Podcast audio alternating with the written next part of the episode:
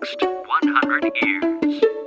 明日のカレンジ Nikki's Green English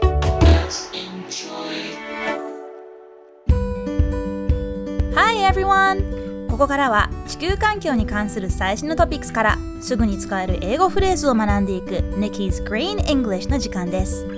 それでは早速今日のトピックを Check it out!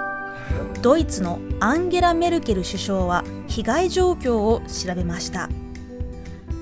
これはアメリカのテレビ局 NBC が伝えたもの。7月14日の大雨によりドイツやベルギーでは洪水が起き200名以上の方が亡くなりました。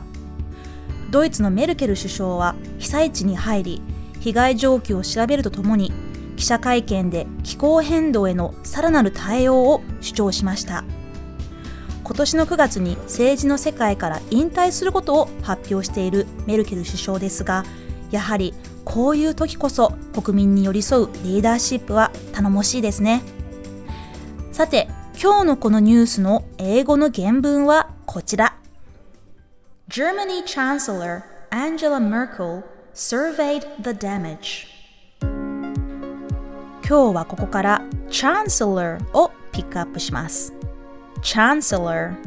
スペルは C-H-A-N-C-E-L-L-O-R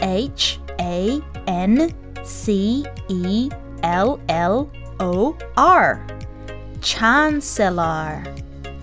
ドイツ語圏の首相を意味する言葉です。ややこしいのはこの Chancellor イギリスの方では財務大臣を意味する言葉なんです。イギリスでは首相は Prime Minister. 日本の首相も Prime Minister ですね。ドイツでは皇帝の補佐というような意味で Chancellor が使われるのだそうです。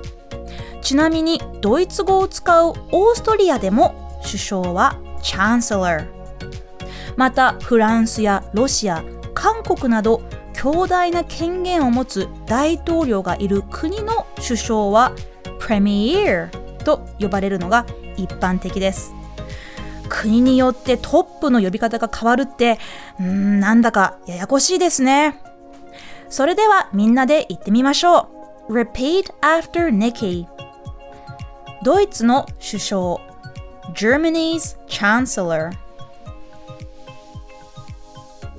Germany's Chancellor Sounds great! Let's try again. Germany's Chancellor